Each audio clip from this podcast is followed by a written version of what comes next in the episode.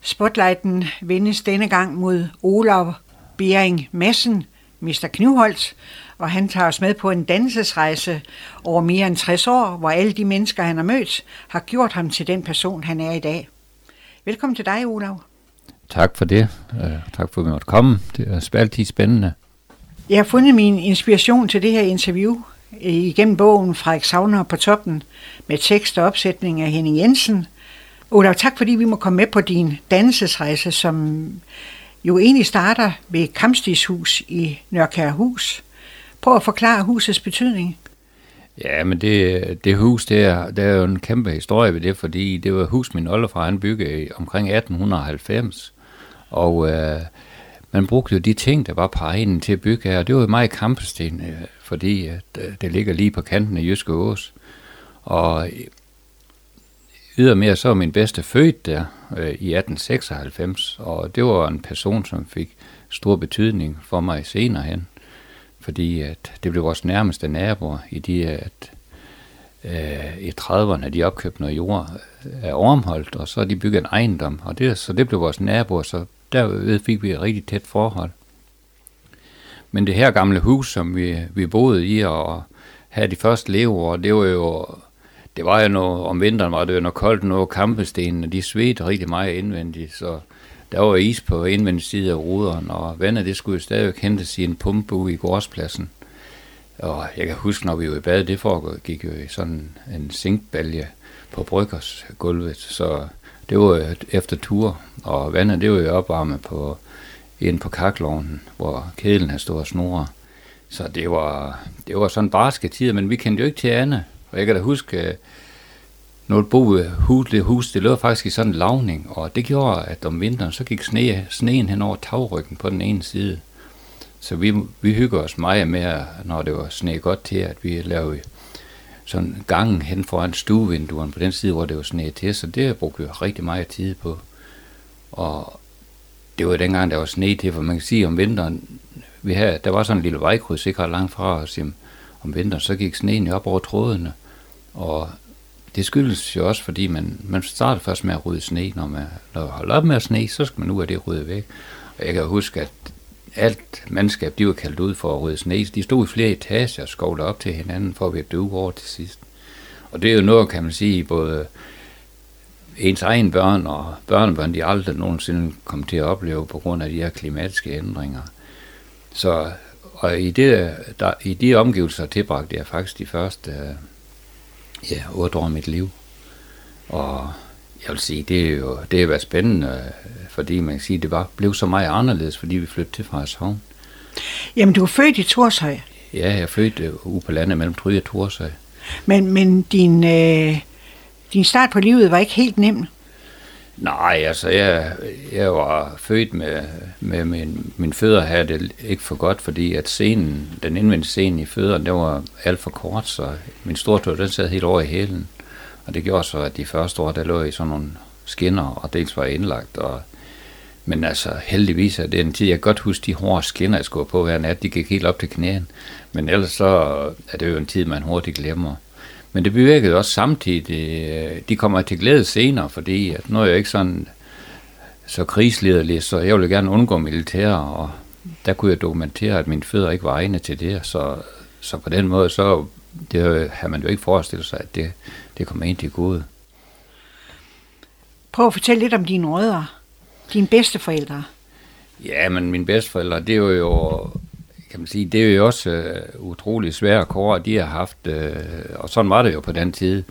Men da de har bygget den her ejendom i 30'erne, jamen der har de skaffet sig penge ved, at min bedstefar har gået og bygget en del hus rundt omkring, og så har de råd til at købe jord op, og så lavede deres egen ejendom. Og min bedstefar, han var jo sådan lidt af en 1000-kunstner, så det her hus, her stuehuset, der lavede han sådan en dobbeltmur, hvor han gemte et destillationsapparat indeni, fordi man må jo ikke lave det her hjemmebrændt på det tidspunkt.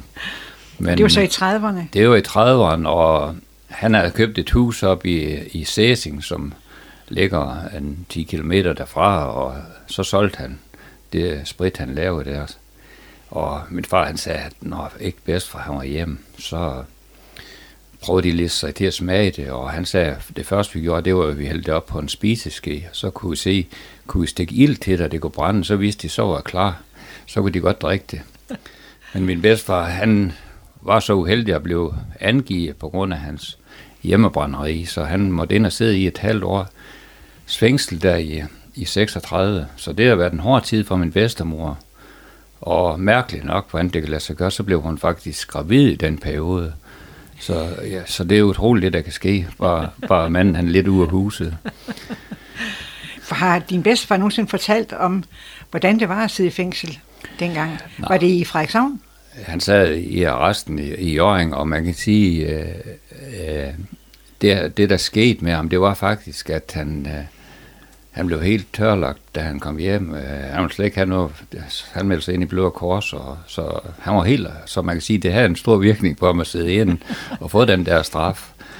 Og selvom man kan sige, at min bedstemor blev gravid, han gjorde aldrig forskel af børnene, fordi han vidste jo godt, at det var ham, der dummede sig. Sådan var det, og hun klarede det fint, fordi at min bedstemor, hun havde hænderne skruet rigtig på, fordi hun var meget mere praktiker end sådan, end hun var husligt anlagt, så det var hende, der flyttede køerne, og det var hende, der malker, og det var hende, der sørger for at dyrke nogle afgrøder til dyrene også. Men mine bedsteforældre, det var jo sjovt at tænke tilbage på, fordi at, de var jo af en årgang, kan man sige, hvor de ikke var så meget med for traktor, for traktoren gjorde jo sit indtog, så de drev det indtil, at de stoppede med at drive landbrug. Det gjorde de faktisk med heste. Så det har jo også været utroligt spændende. For mig. Hvor mange børn var der? Jamen, mine bedsteforældre, de havde 8 børn, der var nulevende, som jeg kan huske, og så var der 2, der var døde undervejs, og det var jo sådan, der var på den tid, så altså, der var vist spild. Sådan var det jo. Havde du meget at gøre med dine bedsteforældre? Ja, både dem og mine morforældre, som boede ikke ret langt derfra, de er også stået fader til mig, og det er jo også fordi, man siger, jamen, vi rendte jo ved hinanden, og det var fantastisk med sådan et netværk, og jeg vil sige, det her med at bo flere generationer tæt på hinanden, det har en kæmpe fordel. I dag kan man sige, at der er jo rigtig mange, hvor de slet ikke har nogen børn eller børnebørn i nærheden af dem, overhovedet her i Danmark, ikke? Altså, hvor man kan sige, at mange af børnene er i udlandet, så det er en kæmpe forskel, og jeg håber da på, at man kommer lidt tilbage til basis igen, fordi jeg synes, det er en kæmpe gevinst ved det. Problemet er jo, at folk børnene uddanner sig i de store byer, og på den måde finder en livsledsager, og så bosætter sig der. Men det kunne være fantastisk, hvis det kunne ændres. Ja, det man siger, altså, man kan se, altså det der med, i dag ved jeg godt, at vi kan Skype, og folk kan se hinanden på en skærm, men det er jo slet ikke det samme. Og jeg er jo så heldig i dag at have børnebørn sådan helt i Frederikshavn også, og det er jo helt fantastisk at følge dem. Hvad så med dine forældre? Hvordan var de? Jamen, det var... Min far, vil jeg sige, han har altid været lidt tørstig, og det har vi selvfølgelig også kunne præge hjemme til tider, men min mor har holdt godt sammen på stumperen, og da vi var små, der tog hun arbejde på Findus her i Frederikshavn, og for at samle lidt penge ind og spare penge op, så vi kunne komme videre, og vi kunne flytte til Frederikshavn. Og det gjorde vi som sagt i 67, hvor vi flyttede på Godhavnsvej, og sikke en omvæltning. For man kan sige, jeg var jo startet i skole i Torsøj, og havde gået der i godt et års tid, og der var vi jo 3 klasser, ikke? Og der var maks 60 elever i det hele, så man kan sige, så kom vi på Ørnevejskole, hvor jeg startede, og der var jo langt over 1000 elever, så ikke nok med, at der var mange flere mennesker, men det var jo også helt andet sprog. Din far, han var murarbejdsmand i Frederikshavn, ja. Og din mor arbejdede så senere på Findus. I dag bruges Findus-ordet stadig i forbindelse med mad, men fabrikken, hvor lå den?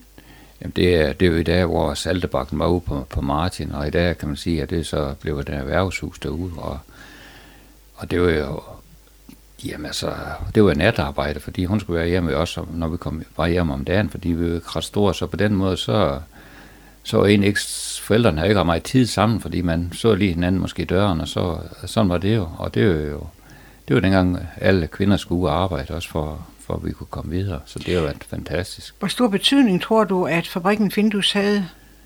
Om den her dengang. Kæmpe betydning, ikke bare for Frederikshavn, men for hele lokalområdet, fordi at jeg kan da huske, folk de valgfartede til at se små busser og kørte ud og blev læst af. Så det har været en kæmpe gevinst for hele vores område, at have sådan en, der virkelig trak nogle arbejdspladser. Var Findus dansk eller svensk? Ved du det? Ja, det er egentlig ikke klar over, om Findus var dansk eller svensk på det tidspunkt. Men det var en stor mandstudent i vores område. Dengang du var dreng, hvad brugte dig og dine søskende så tiden på? Jamen, altså, det var jo dengang, at også da vi flyttede til Frederikshavn, det var jo dengang, der kan man sige, det første vi gjorde, når vi kom fra skole, det var bare at sætte skoletasken ind, og så gik vi ud på vejen. Der var altid børn, og det var jo fantastisk Eldorado for os, og kom fra landet, hvor der ikke var så mange børn, og så kom ned på Godhavnsvej, hvor jamen børnene, de væltede bare frem, så vi legede rigtig meget, men det igen, altså når vi kom fra landet, altså vi var lidt tosproglige, kan man sige lige pludselig, fordi der var mange udtryk, som vi brugte, dem forstod de andre børn jo ikke, så man kan sige, selvom man ikke flyttede mere end 20 kilometer, så kunne det desværre være sådan. Så var dialekterne meget tydelige? Meget, meget tydelige, ja. Det var i 1967, du flyttede til Frederikshavn. Ja. Hvordan oplevede du, var det en kulturschok?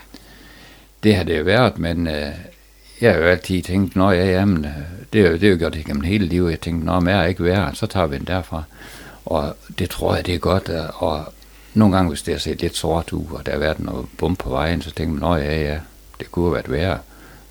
Så jeg tror også, det der med at være optimistisk hele tiden, og være nysgerrig, det gør også, at man kommer meget nemt videre. Men noget af det, jeg så har gjort igennem hele mit liv, det er jo også mange gange lige at stoppe op og så sige, hvor er vi, og hvor skal vi hen?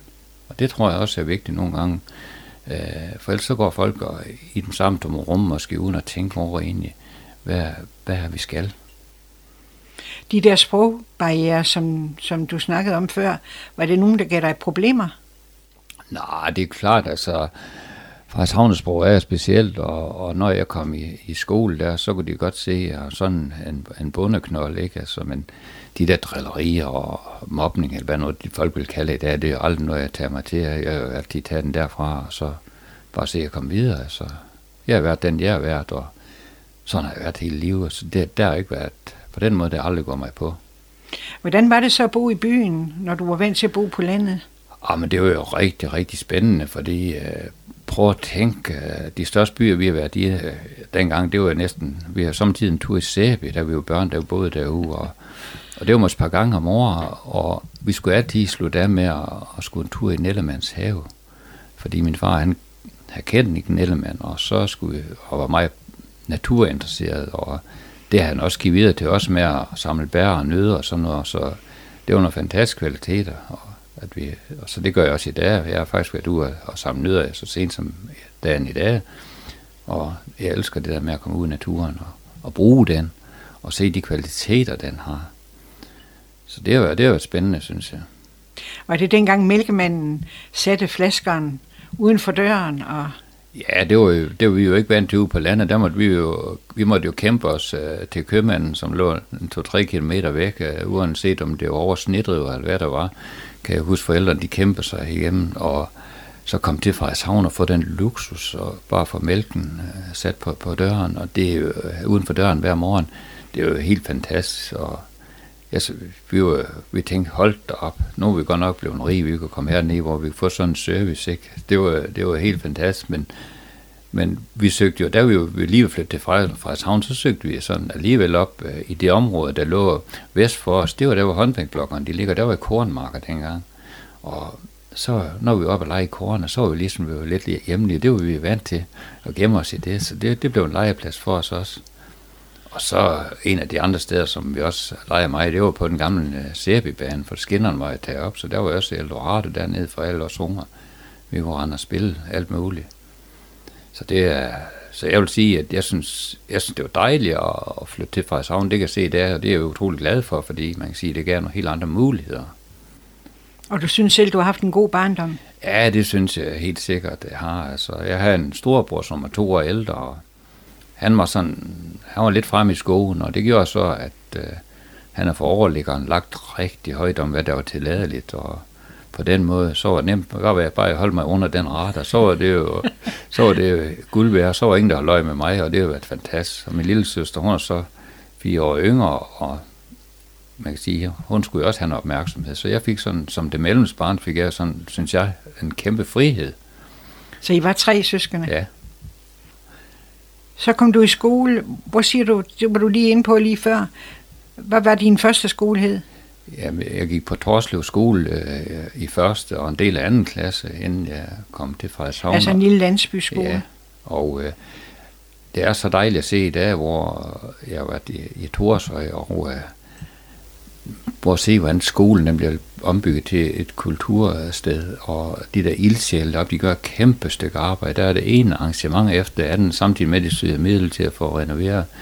Så det er jo en kæmpe glæde at komme op og se, at der stadigvæk er ildsjæle sådan et sted for Torshøj. Jeg må jo sige, at det kæmpe forretningsliv, som var på den tid, der er jo ikke noget som helst tilbage, ikke engang tøkker med automat. Kronen eksisterer måske, men ellers så er det jo, så jeg tror, det er sådan nogle ting, der skal til for at vende, at der kommer nogle ildsjæle, som vil det her. Så derefter så kom du på Ørnevejskolen? Ja. Der må have været stor forskel. Ja, men det er jo klart, da vi flyttede til Frederikshavn, vi boede i et kvarter, hvor vi måtte vælge mellem, vi skulle gå på Bakersborg Strand eller også Ørnevej, og vi kendte jo ikke nogen af dem, så det blev Ørnevejskole, og det var sjovt der om morgenen. Børn, de krydsede hinanden, nogen skulle og syde til Bakersborg Strand, og vi skulle den anden vej op til Ørnevejskole. Og jeg vil sige, altså, jeg synes, udover det der smule, at man blev kaldt en bondeknold, så synes jeg, man blev taget godt imod, og det, jeg synes, jeg har haft nogle spændende skoleår, men jeg kunne så mærke, at vi gik også lidt i skole om lørdagen lige i starten, men jeg kunne så mærke på mange ældre lærere, at revselsesretten var taget fra dem, så det var sådan det bedste våben, de havde nok for gode pædagoger, det kan man ikke sige, at alle sammen de var. Så det var en hel drøm, når vi fik nogle yngre lærere, som virkelig havde de pædagogiske evner til at lære os noget, så det vil nok sige, at der var stor forskel. Kan du trække nogle lærere frem fra dengang? Ja, men vi fik jo en gammel fru Kærsgaard til klasselærer de første år der, og man kan sige, så gik hun jo på pension, og så fik vi til dansk og klasselæring Lise Kurfud, som var en yngre generation, og det var jo fantastisk revolutionerende, synes jeg i hvert fald. Og jeg havde en regnelærer, som hed Per Andersen, som gjorde et fantastisk arbejde, og i dag har mødt, hvor han tager ud og spiller og sådan noget, som man kan sige, han var fantastisk islet, også fordi der var noget humor. Og efter 7. klasse, så var jeg så heldig at komme i realen, og der, det var mens den eksisterede. Og der fik vi så skoleinstruktøren til dansk, Knud Andersen, og vi har haft meget respekt for ham, og så hans fine blankpudsede sko, men sikkert en humor, når man kommer tæt på sådan mennesker, og jeg vil sige, det var nogle af de bedste timer, så det var hammerfint. Jeg synes, det der, nogle af dem, de var virkelig gode til at sætte sig i respekt, og så stamte de der humoren med. Og det er en god måde for indlæring. Højdepunktet i skoletiden, det var udflugterne. Ja, det må jeg nok sige. Altså, det er jo alle som mindes den tid der, hvor vi skulle på vores årlige tur til Tolne Skov. Det var en fest der. Startede i skolegården, hvor vi blev opmarchineret, og det var vi så vant til fra de små, da vi startede i skole, da jeg kom i 2. klasse, der skulle vi stå i skolegården i rækkevis, og vi blev ført ind, og så skulle vi stå ved knæerne udenfor, inden vi fik komme ind, og så skulle vi stå op, så fik vi lov at sætte os, så vi var vant til at blive opmarchineret, men den der fest, der vandrede alt til banegården og skulle med toget til Tolne. Ja, vi skulle med tog. Ja, og alle de bjallede ude af hver eneste vindue var åbent, og folk de sang, æger, vov, nu skal vi til Tolne Skov. Og det var jo fantastisk. Og jeg kan jo huske også hver år, så skulle man have en lille porcelænsfigur med hjem til sin mor. I dag kan man måske godt se, de der figurer, det er måske ikke sådan lige det helt store hit, men man ville jo gerne det der med at give. Når man får lov at komme med her, så skal man også nå med hjem. Ja, for der var sådan en lille souvenir-ishus-agtig kiosk. Det var nemlig. Og jeg tror, de fleste elever, de skulle have et eller andet med hjem fra den af. Fordi, jeg tror også, det var fordi, man jo ikke vente kom et sted, hvor der var sådan fint med souvenir og alt det her. Så det var en fantastisk oplevelse. Det skulle vi rende og hygge os deroppe og kom ud og ride, og det var en fantastisk dag. Det var en dejlig måde at være sammen med sine klassekammerater på, kan man sige, i stedet for bare lige i skoletiden. Var det en eller to gange om året? Det var kun en gang om året. Jeg tror nok, at alle de ville ønske, det var 2 gange om året. Hvordan gik det dig i skolen? Jamen, jeg vil sige, jeg har sådan... jeg vil sige, det var mig på det jævne, fordi jeg startede ret tidligt med at have noget fritidsjob, og sådan også for at spare penge op. Og jeg ville gerne have en knald, da jeg blev 15, så jeg havde en avisrute, dels om morgenen, og dels om eftermiddagen. Om morgenen så var det Jyllandsposten, og den rute var 15 kilometer, så dem skulle jeg op med, inden jeg skulle i skole. Og så på vej hjem fra skole, så kørte jeg vej fra Havns Avis, og så tog aviserne med. Så delte dem ud her ruten. Også heldig at have en rute lige der, nok hvor vi boede. Så når jeg var hjemme også, så var jeg halvvejs på den rute. Så var lige inden for en skive brød, og så ud med det sidste. Og det var indtil, jamen det her gik jeg med, indtil jeg kunne have penge nok til at købe en knallert, da jeg blev 15. Der måtte man jo køre på knallert, da man blev 15. Så jeg her bestilte den op ved Egon, som han hed. Der forhandlede hjemme af knallerter. Og på min 15-års fødselsdag fik jeg først lov at få den med hjem fra mine forældre.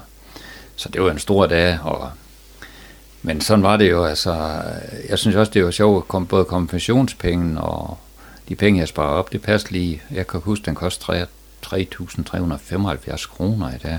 Og sådan en knald skulle man jo beholde, for i dag kunne man få over 50.000 for den, så det har været den bedste investering, hvis det var.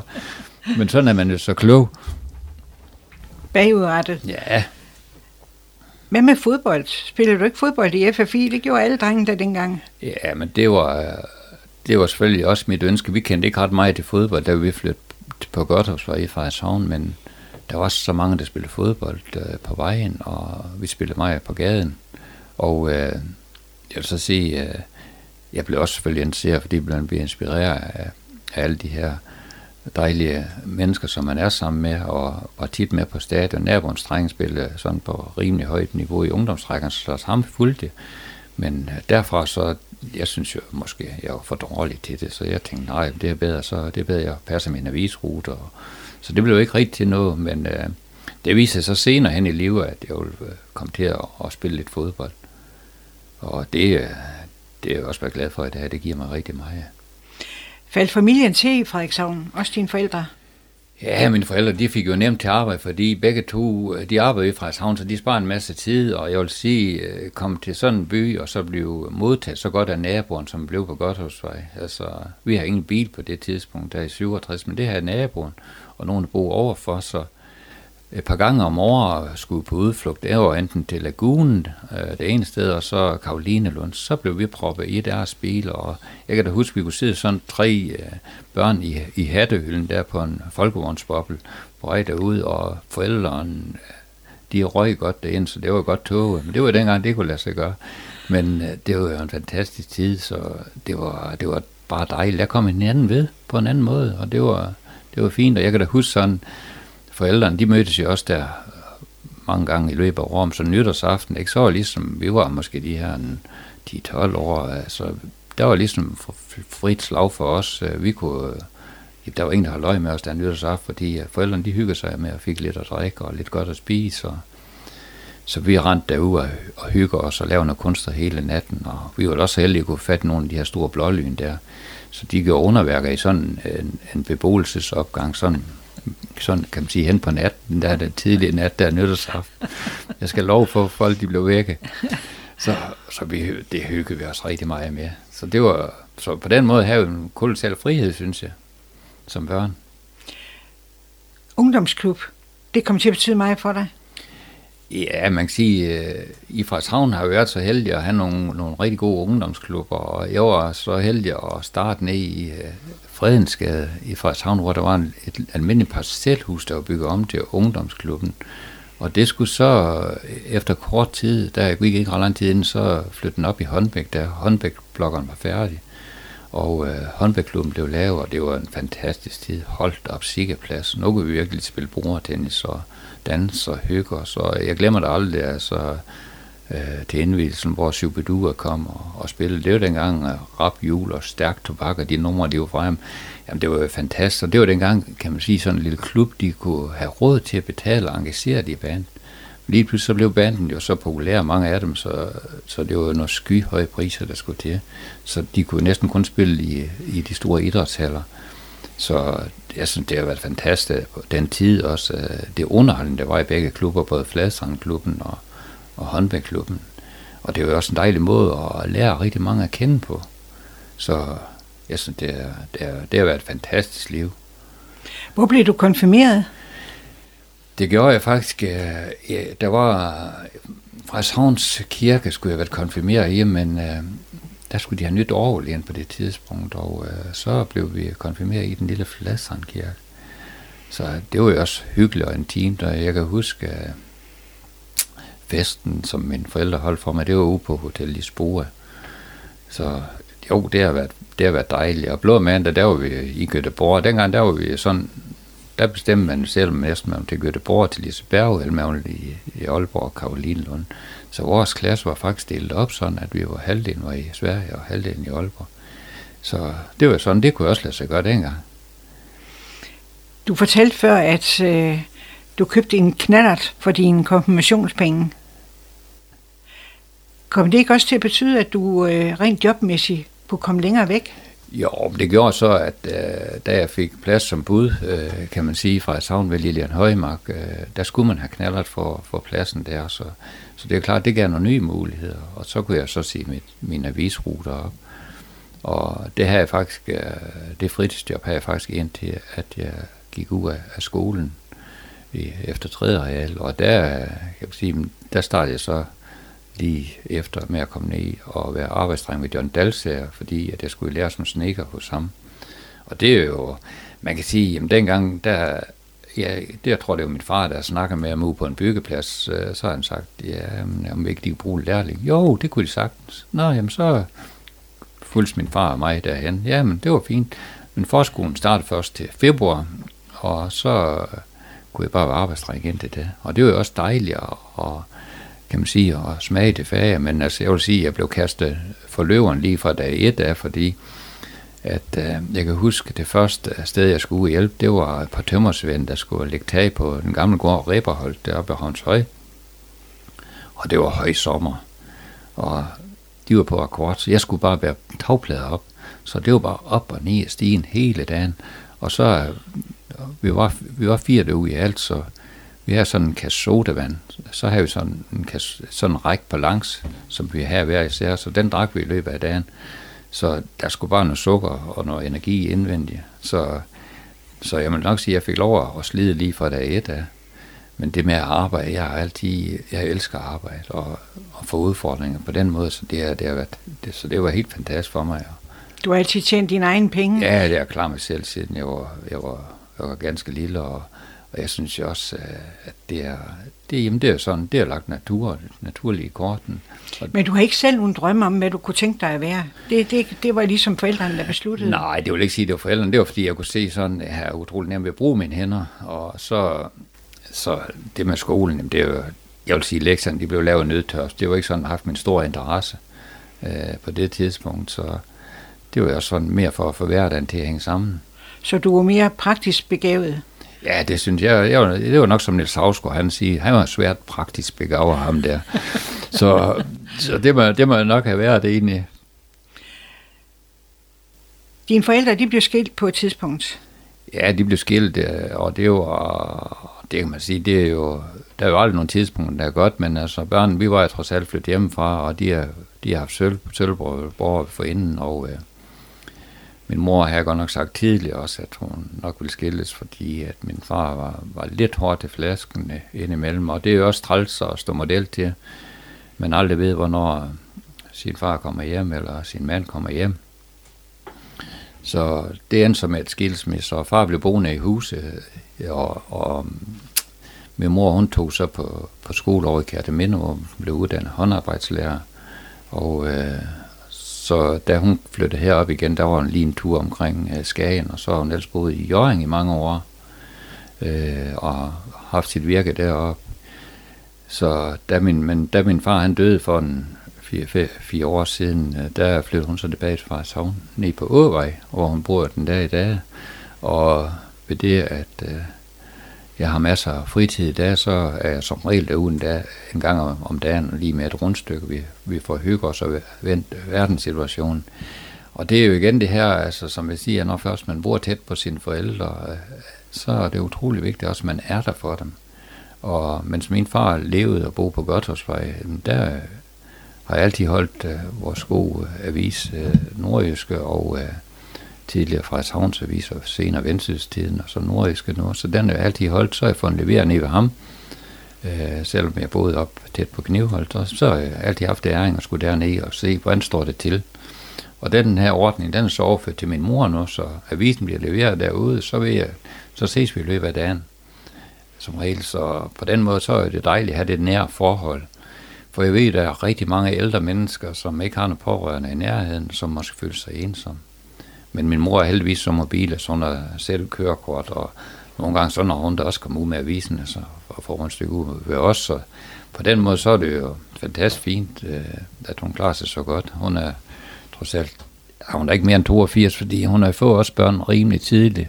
Hun var faktisk 17 år, da hun fik min bror, da hun lige blev 17, og 19, da hun fik mig. Så, men det har jo været skønt at have så unge forældre. Hvordan påvirkede det jeres søskende, at de blev skilt? Ja, man kan sige, at vi var så heldige, at vi var flyttet hjemmefra. Men uanset så, jeg synes ikke, det er jo ikke altid ret, når ens forældre bliver skilt, men i det her der kunne jeg godt se fornuften i, at jamen, hun har jo sagt til ham flere gange, han skulle holde op, altså, ellers så gik det galt, og så kan man sige, jamen, altså, hvis man ikke lytter, så er sådan det er. Men jeg kan også se, at min far, han har måske fået de her, også på hans gammel der, fået en 10 genstande om dagen, ikke? Og jeg var ved at have lidt uge på, altså bare i de år, som de senere år, jamen altså, 60.000 liter øl har der rendt igennem kroppen, ikke? Altså bare 10 om dagen, ikke? Så jeg tænkte også, hvis noget, der ville flytte til fra Savn, han skulle have leveret de der øl på fortovet, og så sige, dem skal jeg igennem, inden jeg skal herfra. Så har det været noget af en opgave. Men min far, han kunne ikke, du kunne ikke mærke på, om han havde fået nogle øl så til sidst. Så det er jo klart, kroppen har vendt sig til det, og da han døde, morganerne, de var lige så fine, som, og der var en, da han blev stoppet af politiet, fordi de kunne se, at han så havde dragt øl i bilen. Så stoppede de ham der, og så de kunne ikke måle noget på ham. Han sagde 8 øl her i foden, så sagde han, så ved nu vil jeg i hvert fald ikke køre på 8 øl, uden der er nogle problemer i det, så de kunne ikke gøre ham noget, men der var, så om det er for kroppen, jeg ved ikke hvorfor den ikke kan vise noget, men ellers så var det jo en fantastisk rar og far og god humor, så det er på den måde, så har det været dejligt, altså når først han var ædru der, så havde vi fantastisk fint, og jeg tror da heller ikke, min mor kunne få en bedre mand, altså fordi at han var sjov og vældig og meget hjælpsom. Og som sagt, han har bragt os meget ud i naturen, og vi har også haft mange gode ferier, så på den måde, så var der ikke nogen ondskab der. Som ung, var du en af dem, der tog ned i byen i Frederikshavn og morede dig, eller hvordan foregik det? Jeg kan sige, jeg ved godt, der var mange dejlige steder at gå i byen i Frederikshavn, men for mit vedkommende, så jeg ved ikke, om det er noget, der er lagt i generne helt, fordi man er født på landet, men jeg søgte altid på Kvisselkro og Kilokroen i Sæby. Og det, jeg tror også, det var fordi, nu, jeg kunne jo sagtens slå i Vendel på mål, for der kom jeg også mange uger fra landet af. Og det gør jeg faktisk stadig væk, hvis jeg kommer til at snakke med en, som snakker vendt på mål. Det er mærkeligt, man går ikke og tænker over i dagligdagen, men man må bare helt lade være med at slå om.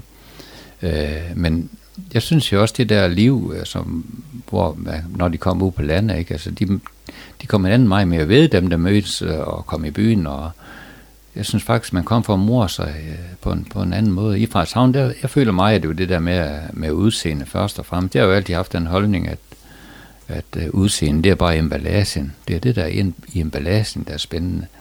Så på den måde, så har jeg bestemt ikke fortrudt, at jeg har gået i byen i de mindre byer, fordi jeg synes bare, det er der sammenhold.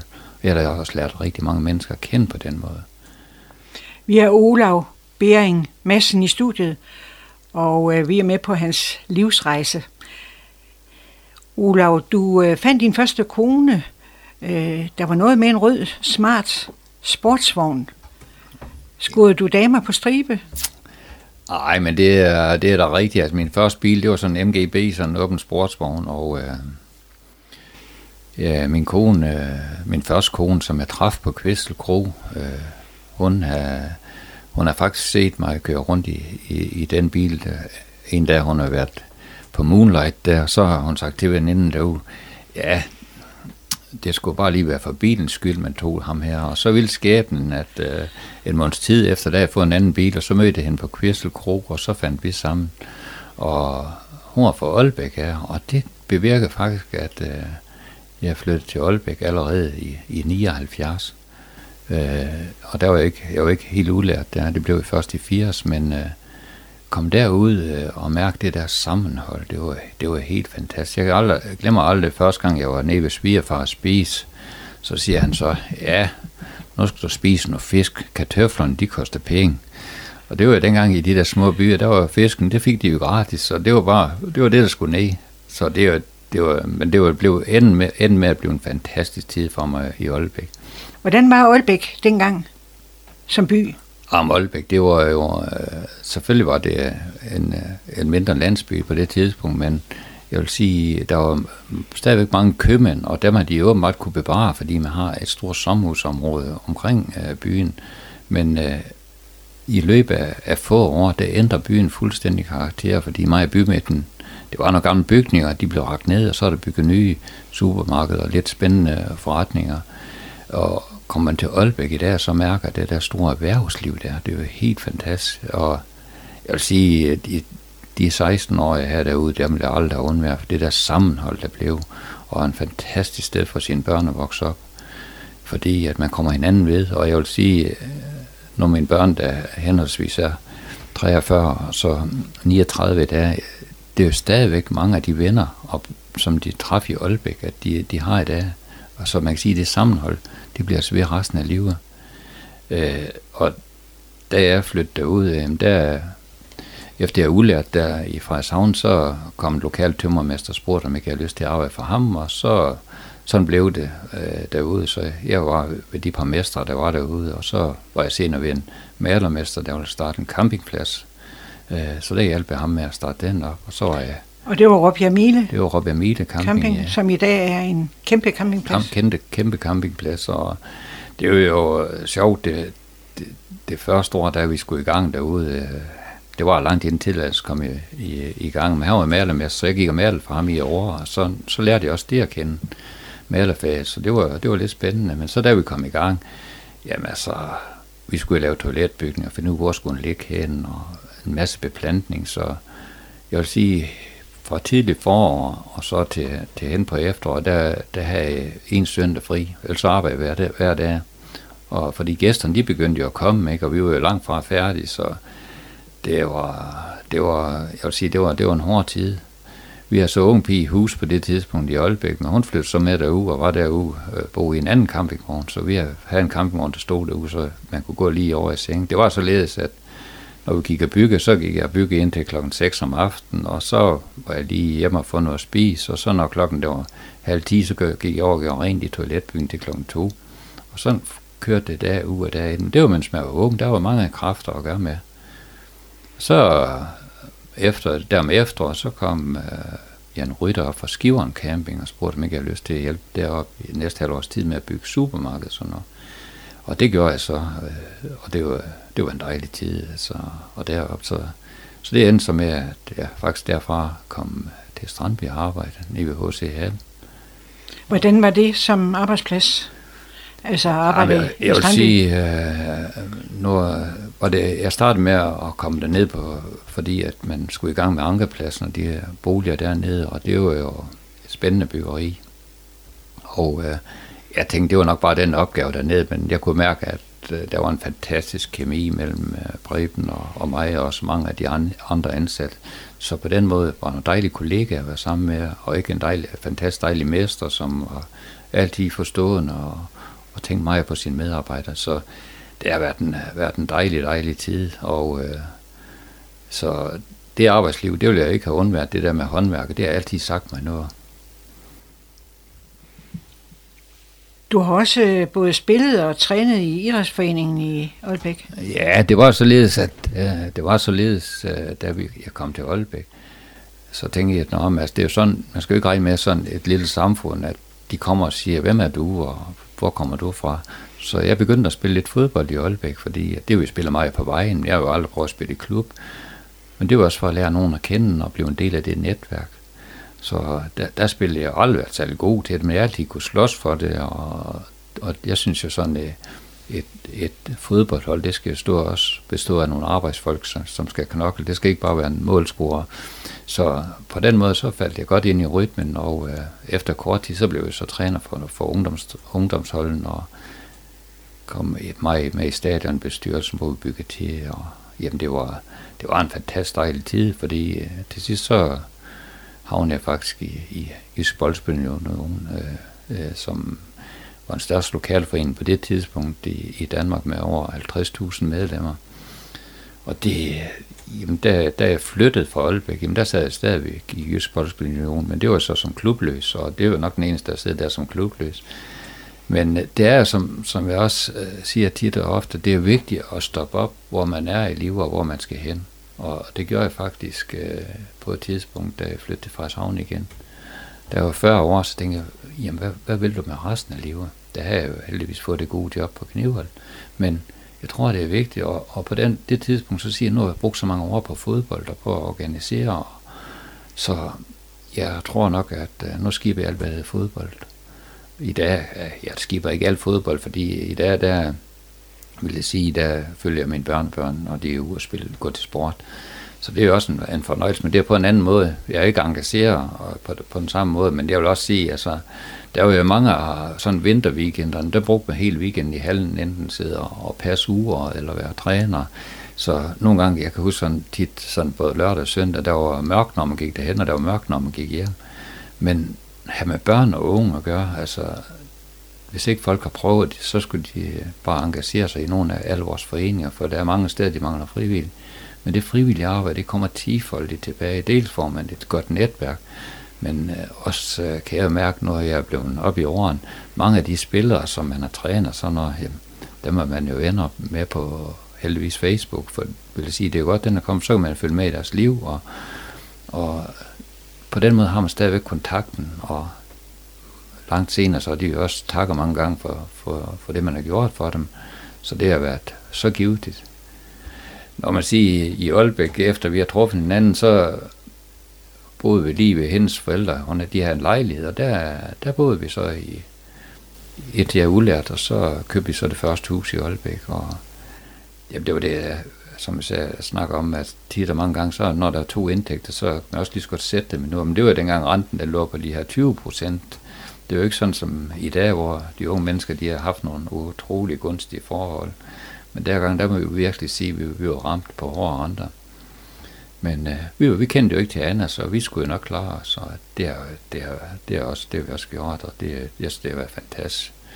Som jeg siger, det der med opvæksten, lokale skole, ikke? Og jeg kan huske, mens jeg var derude, der var folkeindsamlet i idrætshallen, som jeg kom til at tilbringe så meget tid i, og jeg har faktisk stadigvæk beviser for indskuddet, men det var fantastisk dejligt at bakke op om de ting.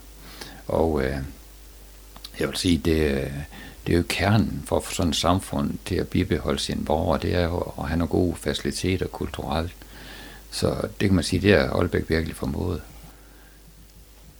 Men så på et tidspunkt, så bliver du skilt fra din første kone. Ja, det gjorde jeg, men det var faktisk først efter, vi ville flytte til Frederikshavn i 95, og årsagen til, at vi flyttede til Frederikshavn, det var simpelthen på grund af, at jeg fik jobbet på Knivholt. Og det var sådan mere for sjov skyld, jeg søgte stillingen derude, fordi jeg tænkte, jamen jeg kendte jo ikke noget til Knivholt, og jeg tænkte mange gange, de der job i det kommunale regi, det var jo mange gange, de var besat. Så du simpelthen stillingsannoncen i avisen? Ja, det gjorde jeg, og så tænkte jeg prøver lige at lægge billet ind på den, så den dag det rigtige job er der, kan man sige, så jeg tænkte bare, at jeg kom samtale, fordi det lærer man jo mig af, så tænkte jeg, så den dag den rigtige job er der, så kan jeg være heldig og måske få det. Men samtalen, de foregik op på Knivholt Hovedgård, og der var et lille rum, der var restaureret, som de blev holdt i, og der var jo treårigt samtale ved, der var repræsentanten fra Landbrug Nord, Niels Ole Fredborg, og så var der teknisk forvaltningschefen John Oscar Sørensen, og så var der Kenneth Bergen, som var bestyrelsesformand. Og da jeg kom ind til samtale, da jeg kørte ind gennem porten, jeg har ikke sat mig ret meget ind i Knivholt, men da jeg kørte ind gennem porten, det vælte bare ned med idéer. Og det var, jeg følte ligesom, det var et kald, da jeg kom ind. Og det har jeg aldrig oplevet før eller siden. Og da jeg kom ind til samtalen, de sagde så, det er os, der stiller spørgsmålen, og I er 13 dage ind til samtalen. Det tal skal vi barbere ned til 3, sagde de. Og så, jeg kom jo i min god gammel snekkerbukser, for jeg sagde, I kan lige så godt se, hvordan man ser ud, når man arbejder. Og så det var jo, det var fantastisk. Jeg synes, det gik rigtig godt, og da jeg kom hjem om aftenen, så hen på aftenen, så ringede Kenneth Bergen, som er bestyrelsesformand. Jeg spurgte, om jeg kom til samtale 2 dage efter, og så sagde, det kunne jeg selvfølgelig nok. Og så ringede han, så siger han, jobbet, det var mit, hvis det var, jeg ville have det. Og jeg sagde, jeg tror, vi skal have en runde mere. Jamen, jeg står øverst ved med alle sammen, så synes jeg ikke, der var nogen grund til at bruge mere tid på det. Og så var jeg først faktisk, jeg skulle til at finde ud af, om jobbet egentlig var noget for mig. Men ved det at det her, den følelse, da jeg kørte det igen, så blev det, og det var...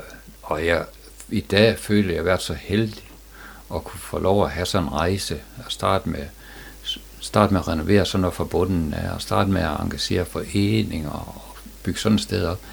Det har været en fantastisk rejse for mig. Og jeg vil sige, altså... Ja, jeg synes, rejsen har været stor, fordi man kan sige, jeg har tit været så rørt, og efter jeg har været deroppe nogle år, bare mærke det engagement ved mennesker, al den frivillighed, der har været. Og nu kan man sige, der er en bestyrelse deroppe, og det er fordi, der er sådan, Knivholt, det fungerer som selvejende institution, det vil sige, at vi får et kommunalt tilskud til, der mærke, dengang var det mærke til tag og fag.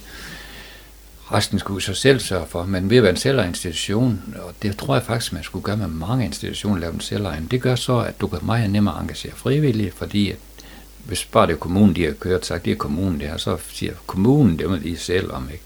Sådan er det jo ikke med sådan en institution, fordi folk kunne sætte sit præg på det. Det er jo ikke sådan så topstyret.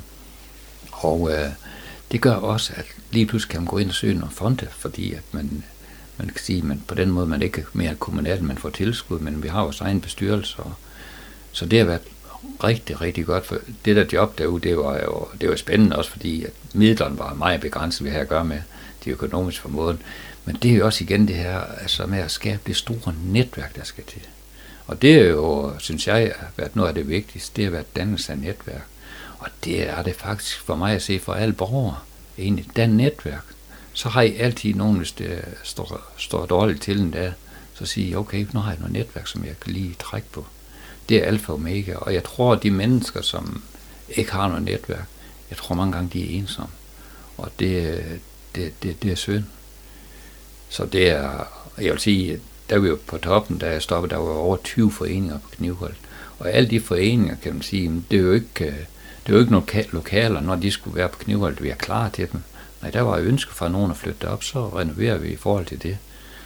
Og det var ikke sådan noget med, at vi er til at ringe til noget håndværk og sige, nu skal vi have det lavet. Nej, vi prøver at lave det hele selv, og det har været fantastisk også med alle de her borgere, som har været engageret i jobtræning.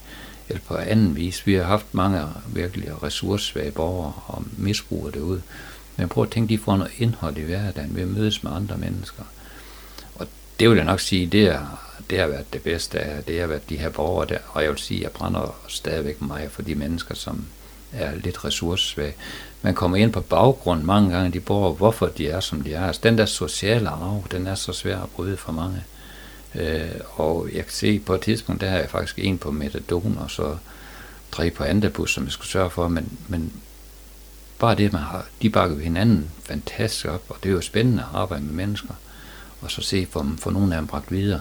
Og derfor kan man sige, at med mange af de mennesker, jeg har haft, at det også giver mig venskaber for livet, fordi at jeg har altid sagt, at der er ikke nogen, der er mere end andre. Jeg er bare nødt til at tage noget tæsk, hvis det er sådan, det går galt, ikke? Herude, der skal vi have lov, og hvis vi har en god idé, så skal vi komme med den og prøve den af. Og sådan har det også været med mange af de mennesker, som gerne vil lave et arrangement derude.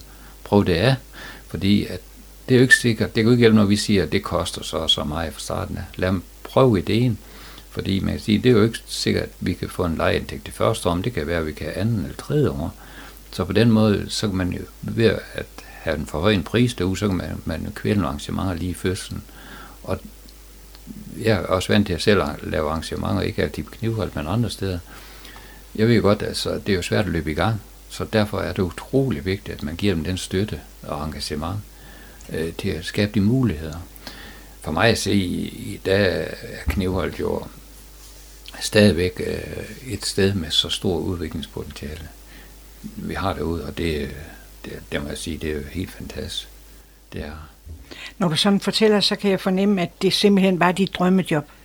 Ja, det må jeg sige. Altså, det er også det her med at arbejde med mennesker. Selvom også i de første par måneder, der gik jeg alene derude, og der gik jeg og skiftede tag på bygningen der hen over børnehaven og hele den fløj der. Men så gik der et par måneder, så kom de fra kommunen, og man kan jo få 2 unge mennesker aktiveret. Og da jeg jo vant til at arbejde på akkord og sådan noget, så jeg vidste jo godt, at jeg tænkte, jeg snå i 3 mand. Hold op så meget, vi kan nå. Men jeg har jo ikke den der pædagogiske evner på det tidspunkt til at se, at de der mennesker, jamen det var jo nogen, der havde nogle barrierer. Den ene var skizofren, og den anden var misbruger, så hvad som jeg vendte ryggen til, så satte de sig tit ned.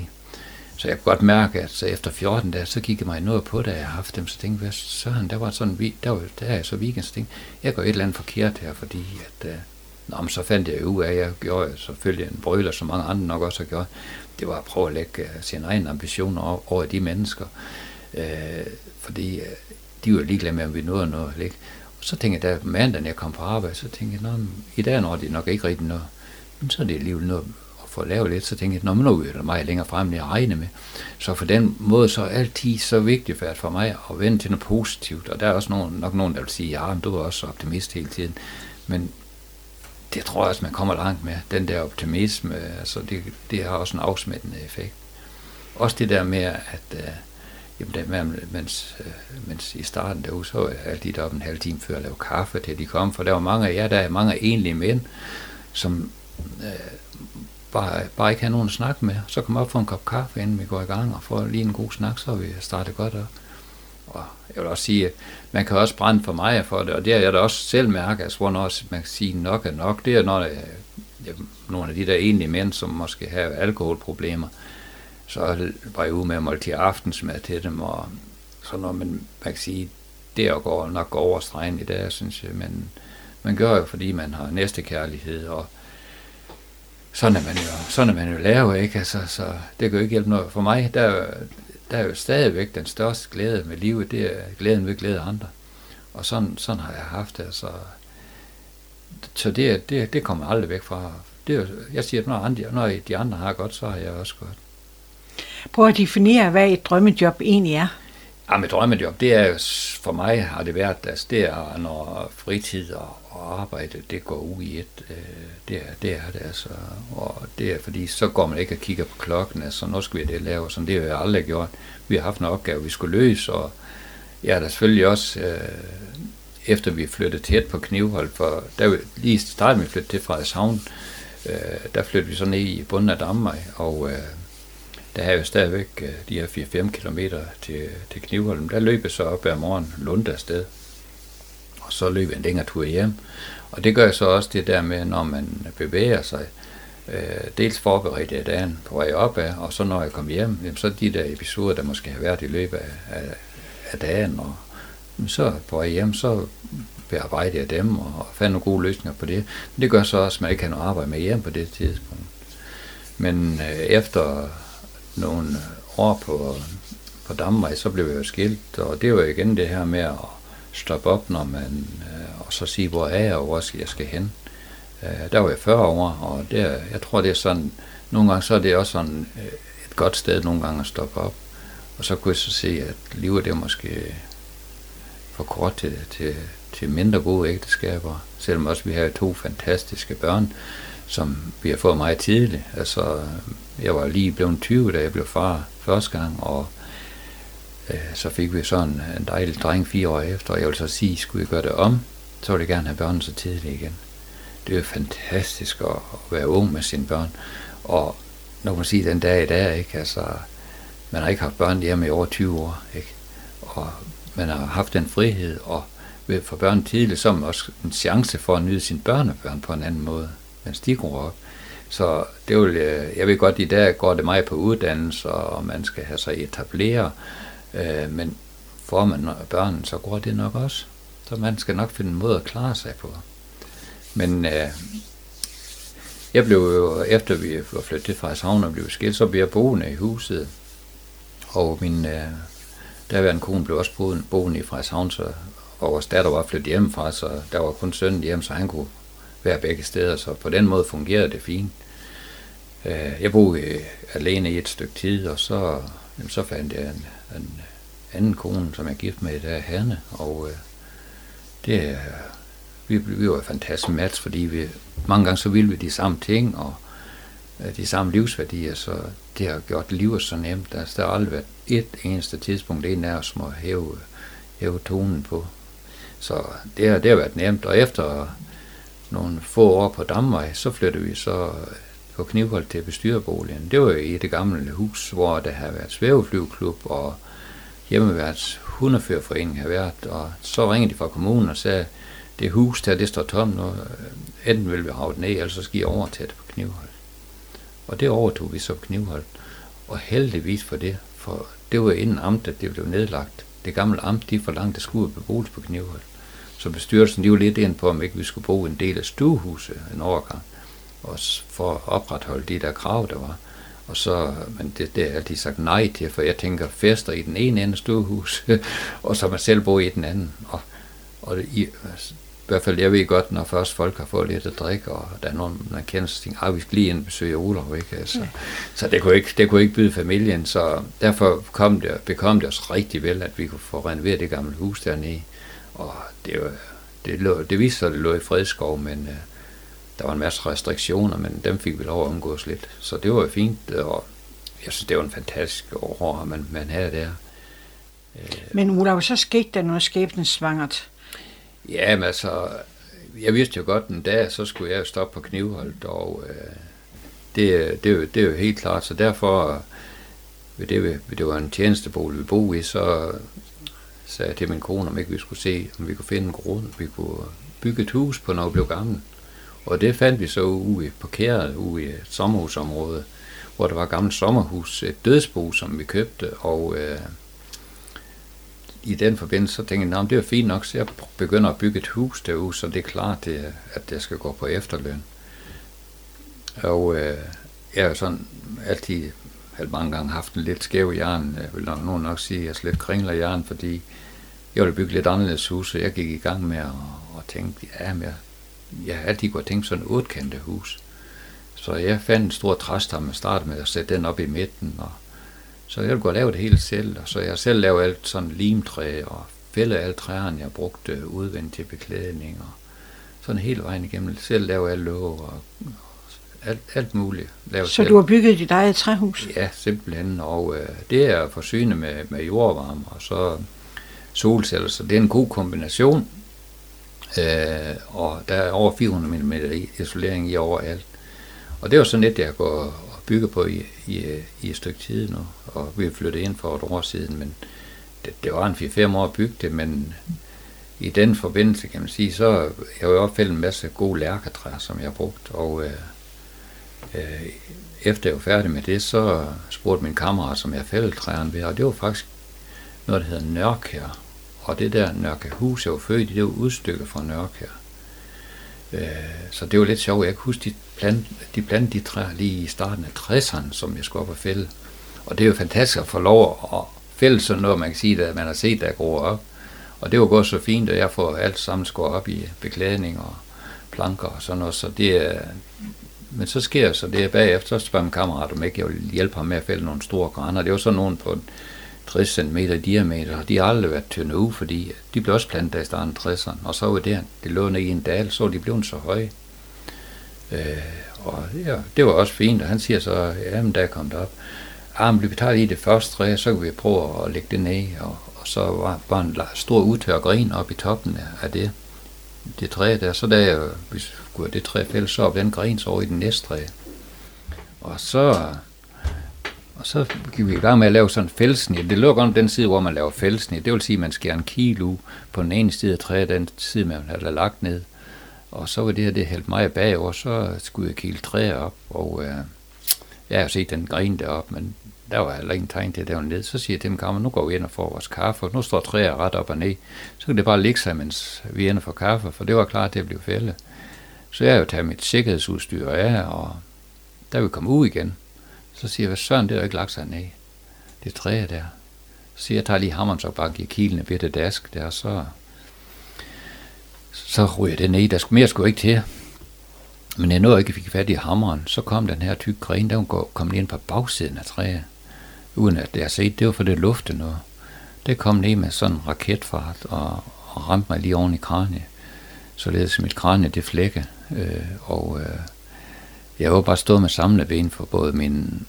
Der røg noget af nakkevivleren, tænderen og fødderne søger sammen, og nervetråden til det ene øje røg over, så det suges bare lige ind i siden.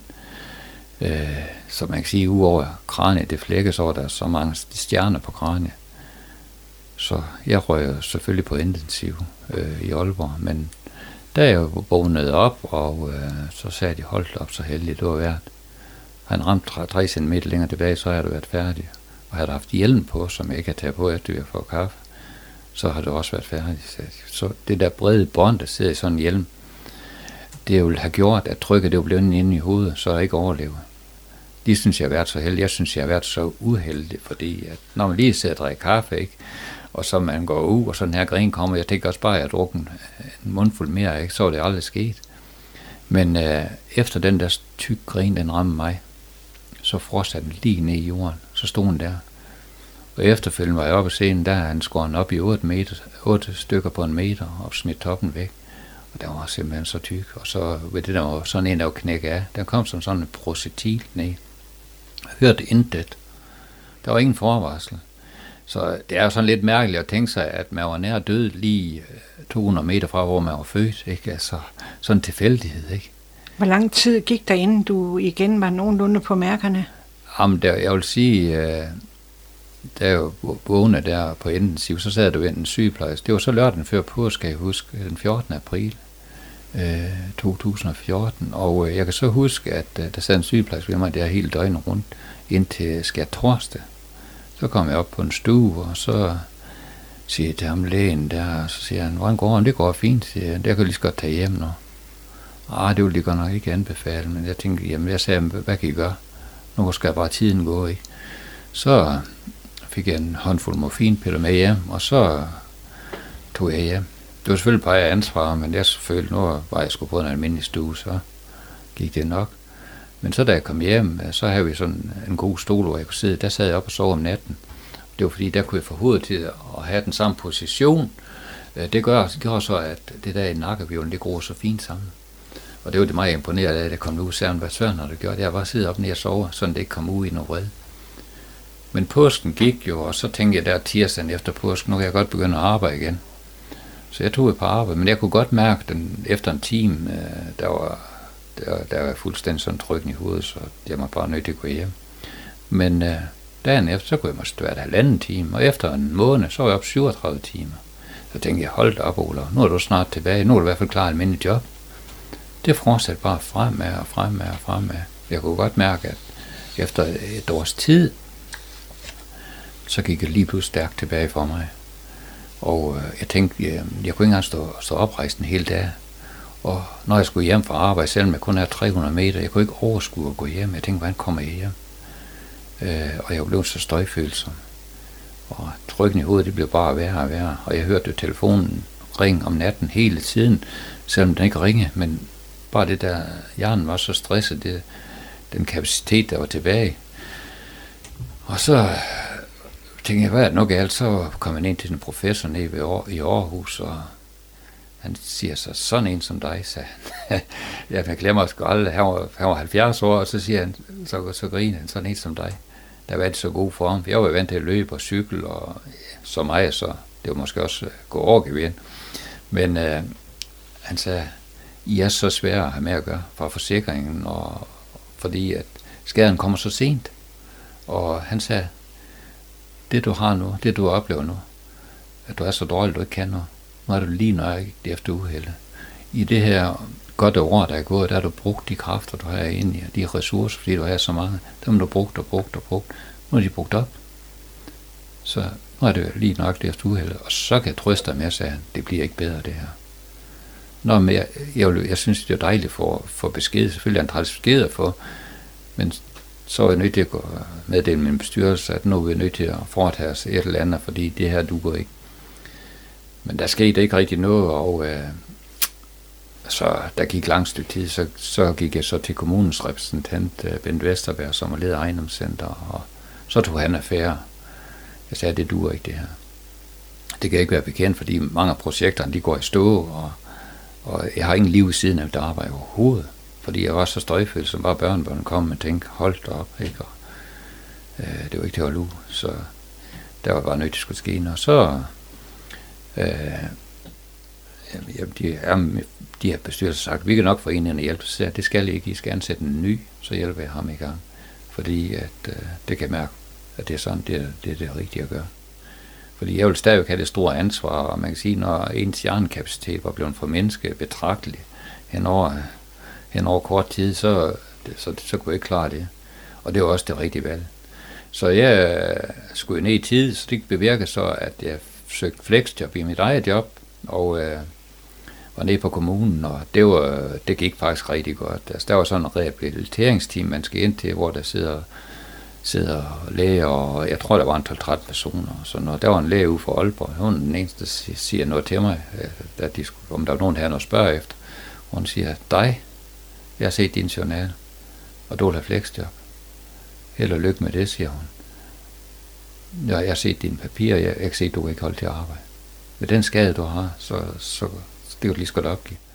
Men stedet, som man er, jeg er jo altid vant til at klore med sild, så vil man jo gerne arbejde, og det kan man sige, det holdt også i 3 år. Først startede jeg på 18 timer, og så ned på 15 timer, og så ned på 10 timer. Kræfterne, de forsvandt bare mere og mere, og til sidst var jeg nødt til at trække seniorpensionen.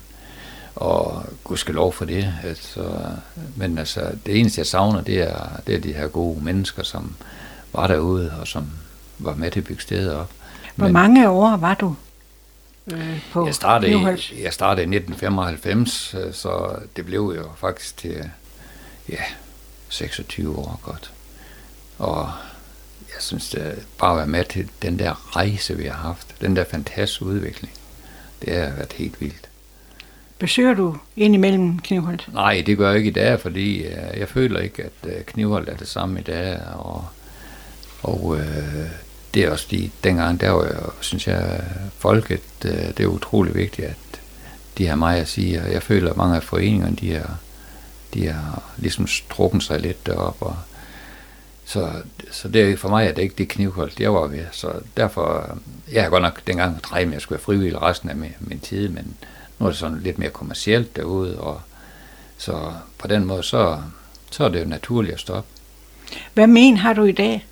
Ja, men det er, jeg er utrolig træt, og som man kan sige, at når først jeg kommer over til middag, så er jeg nødt til at sove til middag, og jeg vil også sige, når jeg kommer til aften igen, så er jeg ikke mere skyde med. Så jeg vil ikke sige, at jeg er så socialt, som jeg har været, og det skyldes selvfølgelig også, at man døjer med at kapere det. Men som jeg altid har betragtet det, det er bonustid. Jeg har fået noget ekstra tid, så fremfor jeg, hvis jeg var væk, så sov jeg hele tiden, ikke? Så nu har jeg trods alt nogle vågentimer, som jeg kan gøre et andet, og det har jeg været rigtig glad for. Og jeg var faktisk også så heldig, kan man sige, år efter, med den kræfterne forsvandt helt. Min kone og mig har rejst en del, og det er jo gjort også, fordi når man bor så tæt på sit arbejde, så er det også vigtigt, at man kommer ud og trækker nyt luft. Fordi selvom man måske går der så tæt på Knivholt, og man har ferie, så er lige et eller andet og sådan noget. Så derfor er det utrolig vigtigt, at man kommer væk. Så jeg var så heldig år efter, der var jeg over og cyklet på mountainbike i 14 dage over i Kathmandu-dalen over i Nepal. Og jeg nåede at cykle op af Mont Ventoux, det skaldede bjergene i Frankrig 3 gange, og Alpe d'Huez. Og jeg tænker på i dag, der kan jeg ikke engang cykle op af Pikkerbakken. Altså. Kan du slet ikke dyrke motion i dag? I dag er jeg cyklet til Strandby, og jeg prøver at tvinge mig selv på cyklen hver dag. Men bare der er den mindste bakke der, så kan jeg næsten ikke få luft. Så jeg har jo klart, jeg har hård men, jeg siger, som jeg altid har sagt, men jeg er ikke værre, så tager vi den derfra. Det kunne jeg møgværre. Jeg kunne sidde i en kørestol, ikke? Så det der med at være optimist, det har hjulpet mig utrolig meget, især i den her situation. Så, men du har en anerkendt hjerneskade? Ja, det har jeg, og det er også derfor, jeg kunne komme på seniorpension, og det er jo sådan, det er. Altså, jeg kunne alligevel gå på efterløn nu her, når året er om, så seniorpensionen, den trådte i kraft 1. februar. Men det har været guld værd for mig. Og, det giver en ro? Ja, det giver en meget ro, også fordi man kan sige, altså, selvom man skulle på Knivholt 2 formen om ugen, det var alligevel fra 7 til 12, og jeg kunne bare mærke, altså, når jeg kom hjem, så kunne jeg selvfølgelig ikke mere med den der, men dagen efter, der var næsten også helt væk, fordi jeg ikke havde kræfter. Så Olav, drømmer du fremad? Ja, men nu kan man sige, nu er man så heldig, at jeg er næsten færdig med det her dejlige hus, og det fungerer godt.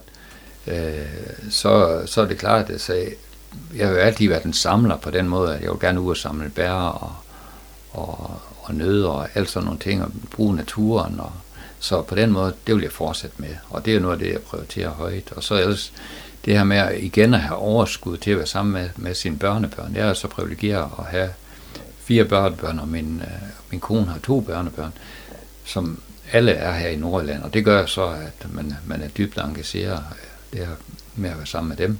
Så der er man virkelig, virkelig heldig. Men ellers så ved det, at vi flytter så tæt på stranden, det gør så, at stranden gør noget ved en, når man kommer ned og mærker roen, og det er så der ved ned hver eneste dag, og her sommeren over har jeg også været i vandet hver dag, og det jeg har ikke været i vandet i går, men ellers foregårs og dagen før, sådan for lige at blive ved med og sådan at mærke det der dejlige fornemmelse, at komme ud i det kolde vand, så komme op igen og mærke det mylen i kroppen. Det er jo det er aldrig noget, der har sagt mig noget, men jeg vil godt nok sige, at det giver en stor værdi for mig. Men ellers ude på Kære, der er jo rigtig mange fastboende, som man lærer at kende, og på den måde, så har man lige pludselig nogle dejlige naboer. Så det er, jeg vil sige, det er jo et fantastisk sted, også fordi der er ingen støj for trafikken. Og det er jo, jeg var blevet så støjfølsom, så på Jørgen, når bilen lige kom susen forbi, så vil jeg sige, så jamen, det var meget rigtigt. Så du føler, du har et godt seniorliv? Ja, det må jeg sige. Altså, også med de muligheder, også seniorer, vi har. Altså, hvis ikke vi griber dem, der er jo noget hver eneste dag, hvis folk går til noget. Når jeg på grund af den skade, jeg har, så er jeg måske ikke den, der engagerer mig mest, men man kan sige, jeg tænker, at jeg ser rundt omkring, der er noget forældre hver eneste dag. Det er jo helt vildt flot. Men jeg vil så sige, Knivholt der jo giver mig rigtig meget også. Jeg har mødt så mange spændende mennesker, ikke, som har bragt mig til udlandet også. Og det er også med at gribe chancen, ikke? Altså den ene af dem, det var faktisk en af dem, som har sat sit største præg på Knivholt.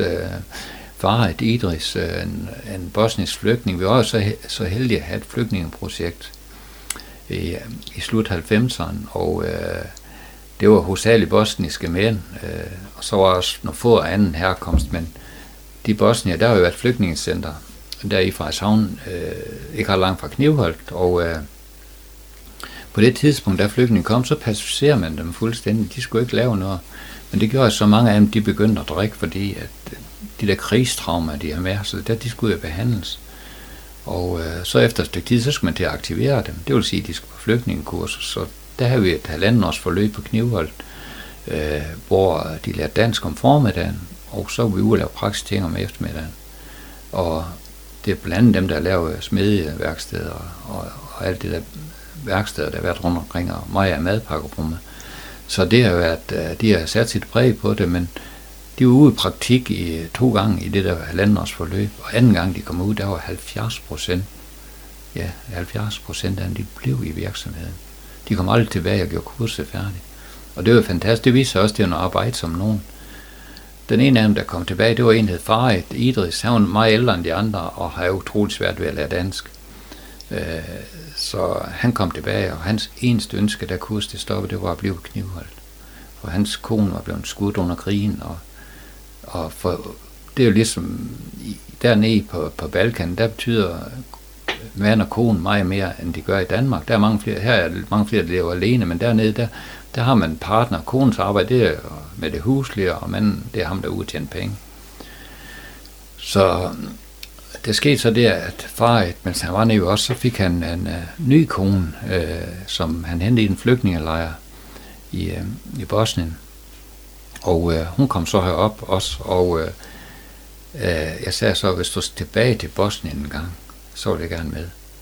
Og han har ikke været der siden krigen, så den der, da de skulle tilbage en tur, der fik vi lov at komme med min kone og mig, det var en fantastisk oplevelse.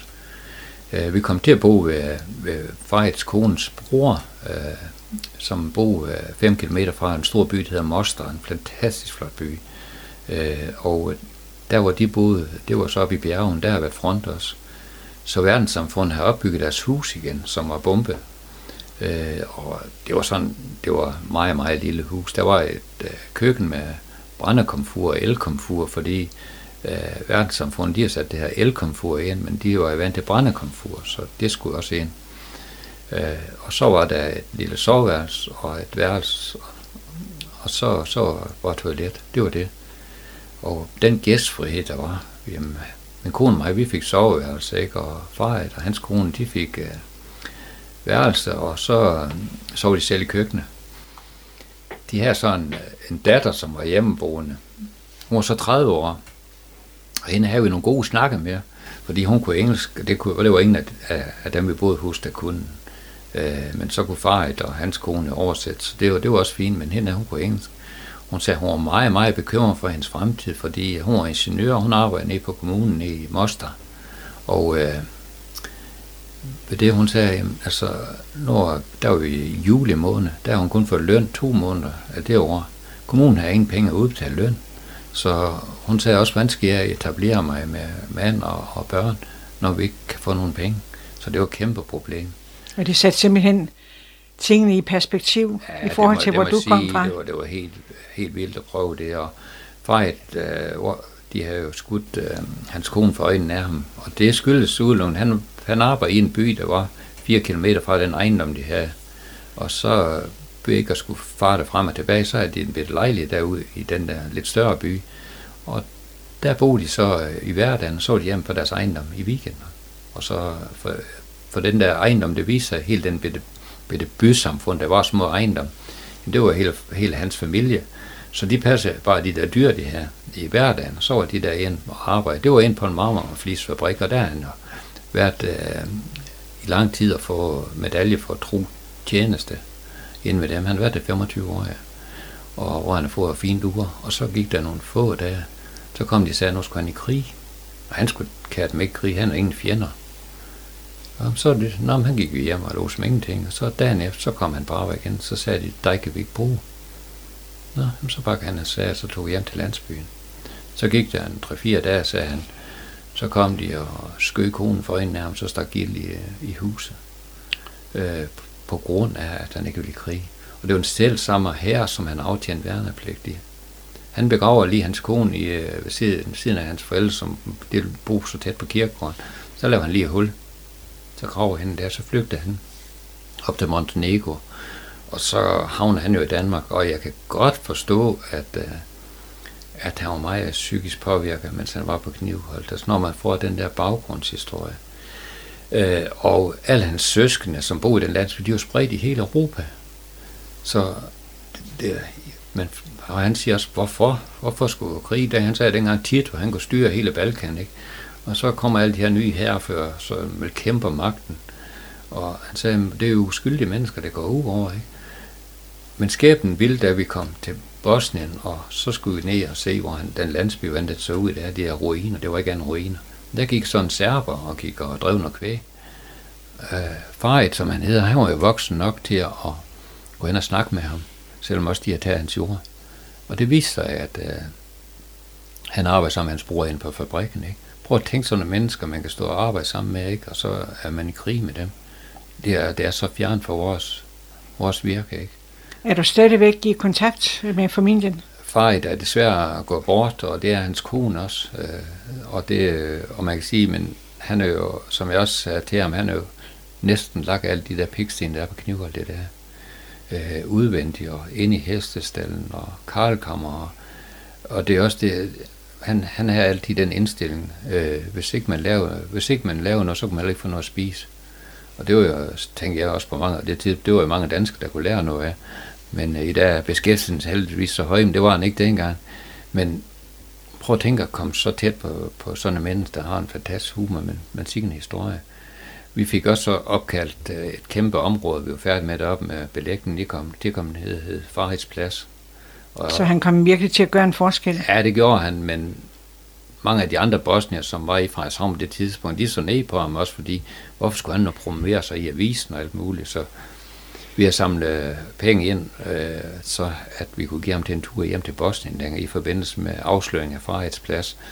Og han blev jo rørt. Det er også det, jeg siger, at der er mange danskere, der har været her i så mange år, de har aldrig fået noget opkaldt efter sig, men nu har han trods alt plads, så han var så stolt. Så den artikel der, den var også, der vi kom ned, den var også sendt ned til hans svigerinde der, som vi boede hos.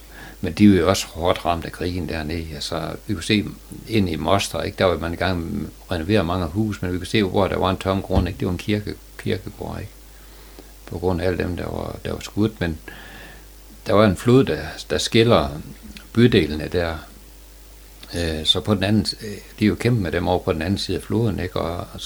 Men i dag var de begyndt at spille fodbold mod hinanden. Før havde de jo fællesstadion, men i dag var de havde de et på hver side af floden. Så det er jo også skiftet mange gange. Men det er jo bare nogle af de mennesker, som man har mødt, ikke? Og jeg tror også, det er utrolig vigtigt. Jeg vil også gribe de chancer med de mennesker, man møder. En anden sjov oplevelse her, det var faktisk en, som sov i Sheltersen deroppe på Knivholt.